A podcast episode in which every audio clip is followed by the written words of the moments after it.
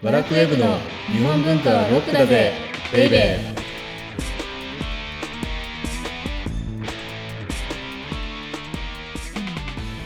こんにちは、ワラクウェブ編集長セバスチャン高木です。ワラクウェブ編集部スタッフ、先入観に支配された女サッチーです。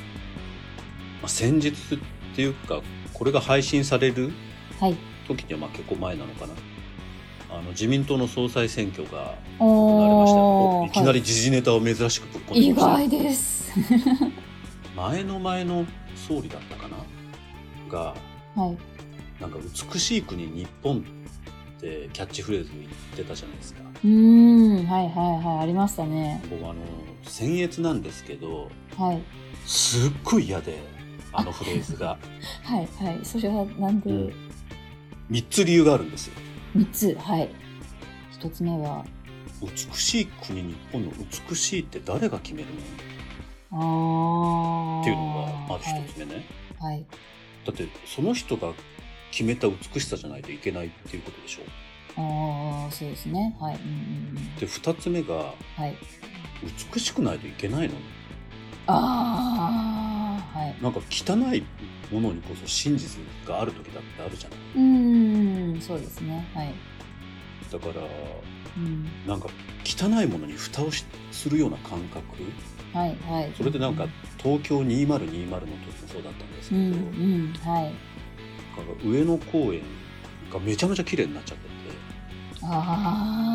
て、わい雑さがなくなってるけど、はい、それって本当にいいのかなっていうのが2つ目の、だから、美しくなくてもいいんじゃないってちょっと間光雄さん入りましたけど、はい、ですね。で最後が日本って、はい、日本、まるで日本ってこう一つの文化、その国のあるべき姿みたいなものを言いますけど、はいはい、いつもこの番組で言ってますけど、日本ってそもそも明治になって突如無理やり作った概念なので、それまでは300以上の小さな国が集まったで、その国それぞれが文化を持ってたんですよ、こういうの、それを日本っていう一つの言葉に一括りにすることによって、はい、実は日本文化が持っている本来の一番の、僕は魅力なんですけど、その多様性っていうのを損なっちゃうんじゃないかな、っ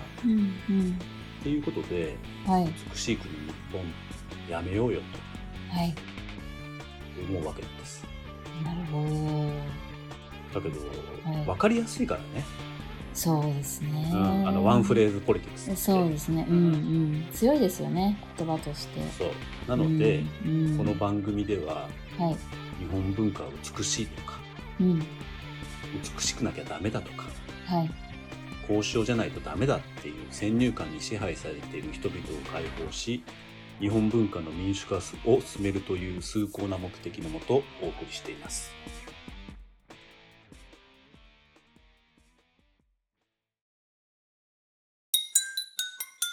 日本文化はロックだぜ、ベイベー。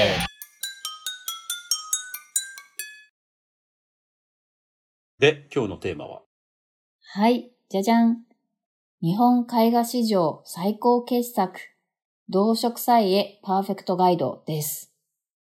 めちゃめちゃ漢字が並んでるね、タイトルに。そうですね、これ多分すごいね、4文字ぐらい多分高木さん漢字を続けて。パーフェクトガイドを完全案内にしたら全部漢字で終わってたね。残念だな。そうですね、では久しぶりに、はい、サッチーによる前回のおさらいを。青年編。伊藤若冲って何者だ青年編。はい。まず、江戸時代の絵師です。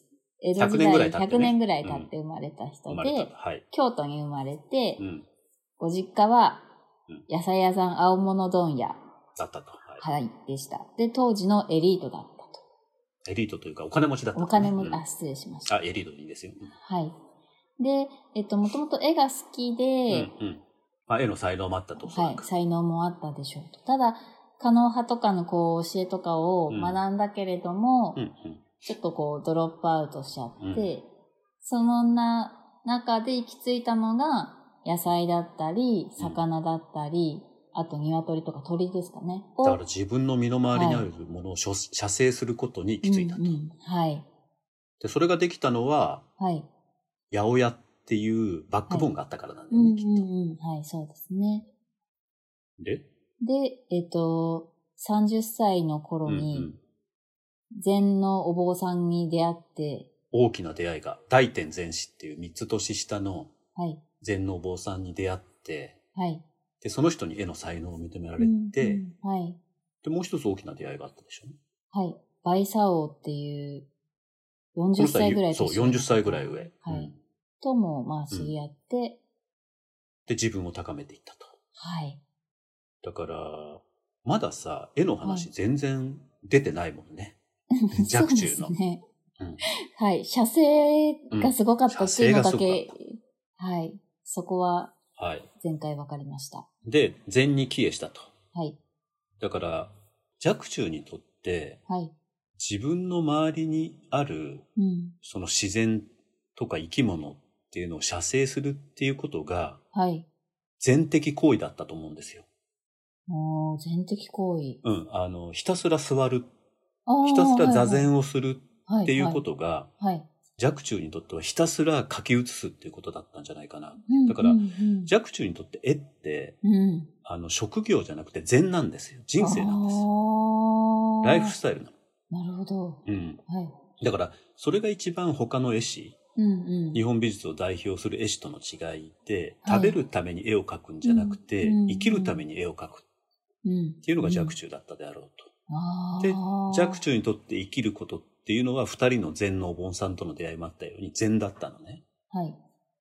で、その若冲が、40歳頃ですね、はい、一大決心をしました。お、なんでしょう。はい。家督を弟に譲ります。おー、はい。もう嫌なんです、もう。もう俺は、青物丼は嫌だ。はい。で、小国寺っていうお寺へ移り住む。はい。はい。この小国寺って、今もまあ京都を代表するお寺ですよね。はい。上天閣美術館。そうそうそう、上天閣美術館があるところ。はいはい、うんうん。だから上天閣美術館には若冲の作品がいっぱいあるんですけれども。へえ。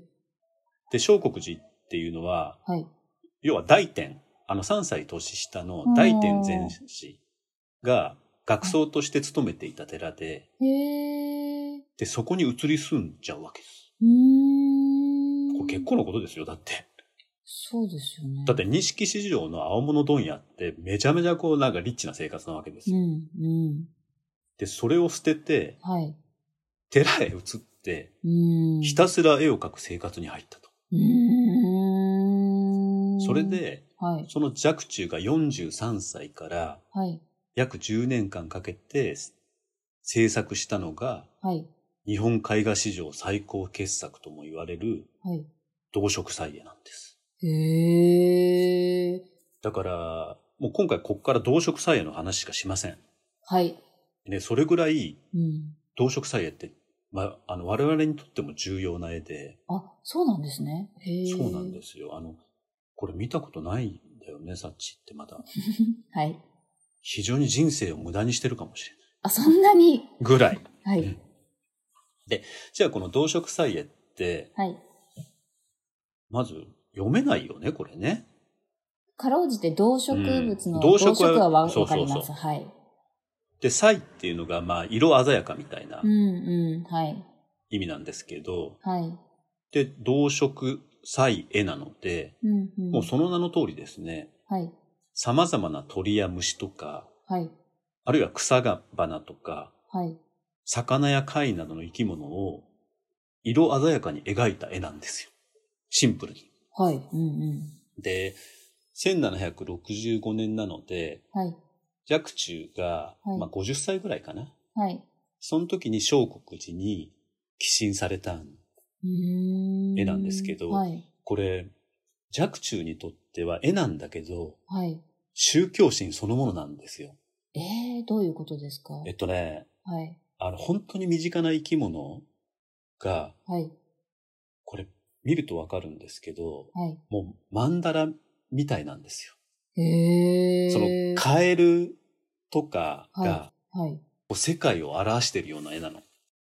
すごい。や、これ本当にすごくて、はい、なんてことないんですよ。鶏であるとか、はい、カエルであるとか、その辺、あるいは魚であるとか、うん、なんかその辺にいる生きとし生けるものに対する若冲の眼差しが現れている絵で、はい、本当に素晴らしい。へー。で、魚とか花とか、よくさ、はい、三線草木漆海成仏って言いますけど、よくはあんまりよく全然よくじゃないよね。あったあった。山や川、はい、山川草木、はい、で漆海なので全てのものが成仏。ああ、はいはい。ああ。これどういうことかっていうと、はいはい、この世に存在する生きとし生けるもの全てに神が宿ってるみたいな。だからこれずっと前やりましたけど、まさにアニミズムの思想ですね、はい、日本語、うんうん、はいはい。で、若冲の動植彩絵ってまさにそれを表現してるんですよ。へー。なんていうかね、すべからく生き物って全部平等で、はい、全部生きて全部死んでいくんだなみたいな、そういうのを表現した、多分、僕はこれ日本最高の宗教画、あるいは世界最高峰の宗教画だと思っていて、はい。見てほしいみたいな感じなんですけどね。あ、そうなんですね。うん、で、じゃあ若冲っていうのは、はい、なんでこの絵を描いたかっていうと、確かに、はい、昔中国の釈迦三尊像を見たことがあったと。ああ、はいはい。お釈迦様と、はい、菩薩が両脇にいる釈迦三尊像っていうね。なんか、よく見たりはしますね。そうそうそうそう、なんか大体、うん、はい。で、その絵があまりに素晴らしかったので、はい、で、その絵には到達できないけれども、はい、自分もその釈迦三尊像を描いて、はい、その釈迦三尊像に沿わせるために全30幅の生き物曼荼羅を描いた。30幅もあるんだ。30幅もあるんですよ。へー、すごい迫力。うん、そうなの。さっき言ったように、美しい絵を描こうとしたわけではなくて、はい、あくまでも宗教心から描いたっていうことなんですよね。はいはい。へー。ちょうどこの頃、若冲って、はい、一番下の弟を亡くしちゃったりして、あー、そうなんですね。この人の生き死にみたいなものに対して非常にこう敏感になってたんじゃないかな。なるほど。だからそういうような宗教が、多分ね、これ宗教心じゃないと、うん、こんな絵描けないの。あ、そんなに、うん、特別なテクニックを使ってるわけではないんだけれども、はい、若冲が、うん、その10代の頃から、うん、ありとあらゆる手を使って学んだ全てが込められてるんです、はい。すごい。でね、この絵の凄まじさって、はい、全く手抜きがないんですよ。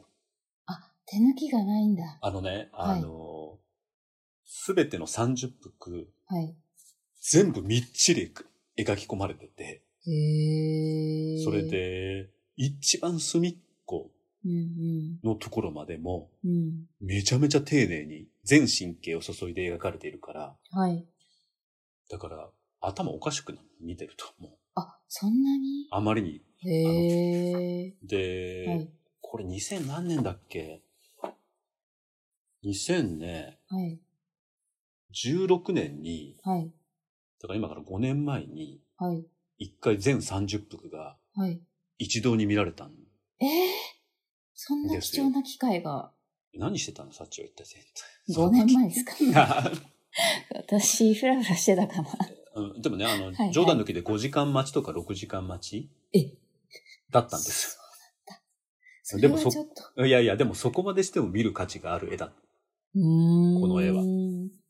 そうなんですね。それは。あ、だからで、今度ね、はい、全30幅出るのって本当にいつになるかわからないんですけれども、はい、ぜひ、機会があったら、はい、絶対見てほしいですね。高木さんがそんなになんか絶対っていうのあんまりないから。他見なくてもいいから、この動植彩絵って、ちょこちょこね、1幅とか2幅は出るんですよ。あ、はいはい。うんうん、だから、それでもいいかもしれない。特に、今回国宝に指定されたので、はい、前回、紹介したと思うんですけれども、はい、おそらくお披露目があると思うんですよね。ああ、なるほど。そしたらね、それはもう絶対に見逃さずに。はい、ってもう一服でいいので、はい、全てこう端から端まで見てほしいんですよ。端から端まで、うん、あ、こんなとこにこんなものが書かれてるんだとか、はい、でちょっと今回も長くなっちゃったので、はい、テクニックに関しては話せないんですけど、はい、例えばこれって全部絹本って絹に描かれてるんですけどね、はい、うんうん、絹で光を表現するために、はい、絹の後ろから、はい、表じゃないですよ、はい、後ろから黄土ってありますね。黄土色の黄土ってありますよね。あ、はい、ありますね。あれをね、塗りたくって。はい。そうするとね、絹に透かしてみると、それが光に見えるんですよ。ああ、ちょっとゴールドっぽいのを入れてみたいな感じですね。そうそうそう。それ裏彩色っていうテクニックなんですけど。はい。裏から彩色するっていうことで。へえ。とかね、なんかこのクジャクの羽とかが、はいはい、なんとなくハートマークになってたりとか。へえ。すごいんです。本当にすごい。うん。で、白がね、いっぱい使われてるんですけど。白。はい。白色。はい。その白もね、5分で盛り上げたりとか。貝のやつでしたっけ。そう。あるいは、紙を、紙じゃない、絹をそのまま残したりとか。もう白一つとってもね、はい、こんないろんな技があるんだ、みたいな。あ、そうなんですね。そしてですね、はい、当時の最新鋭の青だった、はい、プルシアンブルーを、はい、実は北斎の時に出ましたよね、はい、北斎の神奈川沖浪裏みたいなのにいっぱい使われてるあのプルシアンブルーですけど、うんうんはい、この当時最新の青を日本で一番最初に絵に使ったのがこの若冲じゃないかっていう、言われてるんですよ。そうなんだ。だからそこでもこだわりなんですよ。でもなんかもうこだわりというかなんかもう。だから宗教心なんですよ。もうすごいですね。だってこんなの普通ね、ずっと言ってますけど、はい、職業絵師だったらできない。だってお金のためだったり仕事のためだったり、生活のためにはこんな絵描いてたらもう持たないから。じゃあなんでこの絵っていうのが、はい、ここまで凄まじいものになったかっていうと。はいそれはやっぱり宗教心だったからなんですね。すごい。で、この若冲の動植彩絵って、はい、実は聖国寺に寄贈されたって言いましたよね。ああ、はいはい。うんうん、寄進されたって言いましたけれども、はい、聖国寺も救ってるんですよ。どういうことですか？というのが、はい、明治22年なので、はい、明治になって突如廃仏毀釈。であってますでしょ。なんかその漢字の4文字は。そう。はい、だから、日本古来の神道を重んじて、はい、その仏教っていうのをものすごく軽んじるというか、仏教に対してめちゃめちゃこう、嵐が吹き荒れたわけですよ。はい、だって奈良の興福寺の五重塔もさ、はい、危うく燃やされそうになったんだから。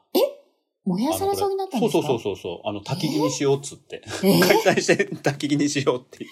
ちょっと今だと考えられない、ね。考えられないですよ。でも、それぐらい仏教に対して、はい、嵐が吹き荒れていたのね。だから、聖国寺も、ご多分に漏れずピンチだったわけなんですよ。はい、そうですよね、はい。だから、広大な土地っていうのをもう保てなくなったわけね。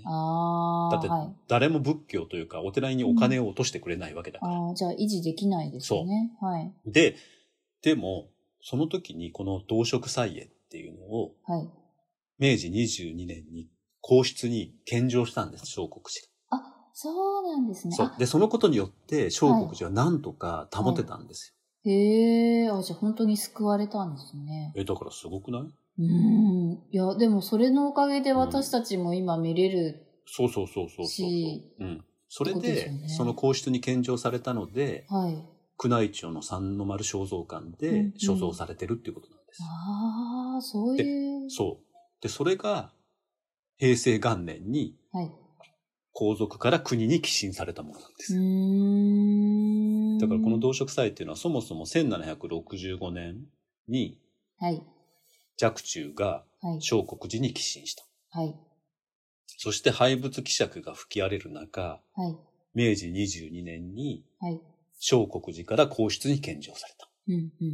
そして、はい、平成元年に皇室から国に献上された。すごいドラマチックなんですよね。そうですね。絵もドラマチックだけど、はい、その流れっていうか、うんうんうん、どういうふうにこう生き残ってきたかっていうのもすごいドラマのあれが動植祭絵であると。へえ、なんかそういうの知るとまた見方が変わりますね。宗教心だけで10年ぐらいかけて書いて、しかも結構でかいんですよこれ。あ、そうなんですか。うん、これ30幅すごい。ああ。でこれはね本当に本物を見ないとなかなか感じられないので、はいはい、1幅でも2幅でもいいので、はい、出る機会があればぜひ見てほしいと。はい。動植祭を覚えました、うん、はい、はい、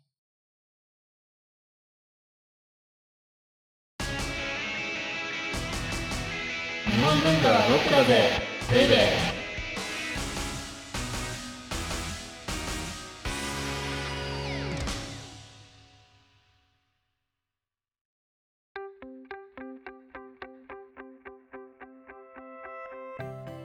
Audiobook.jp をお聞きの皆様には、この後バラクウェブのおまけのおまけという特典音声がありますので、ぜひ最後まで聞いてください。じゃあ次回はね、今回動植祭絵のことしかやりませんでしたでしょ。はい。なんですけど、若冲って他にも名作がいっぱいありますし、はい、40代以上結構遅くまで絵を描いていたので、はい、その後のドラマっていうのもあるので、はい。だから次回と、まあ、次回になると思うんですけれども、はい、若冲名作ガイドと同時代ノート、あー、はい、その若冲が活躍した時に、うん、じゃあ江戸ではどうだったかとか、あ、その世界ではこんなそうことが起こっていたみたいな、うんうんうん、そうですね、今サッチが言いかけたように、はい、少し横軸を広げていこうっていうのをやってみようかなと、はいはい、お相手はバラクウェブ編集長セバスチャン高木とワラクウェブ編集部スタッフ、先入観に支配された女、サッチーでした。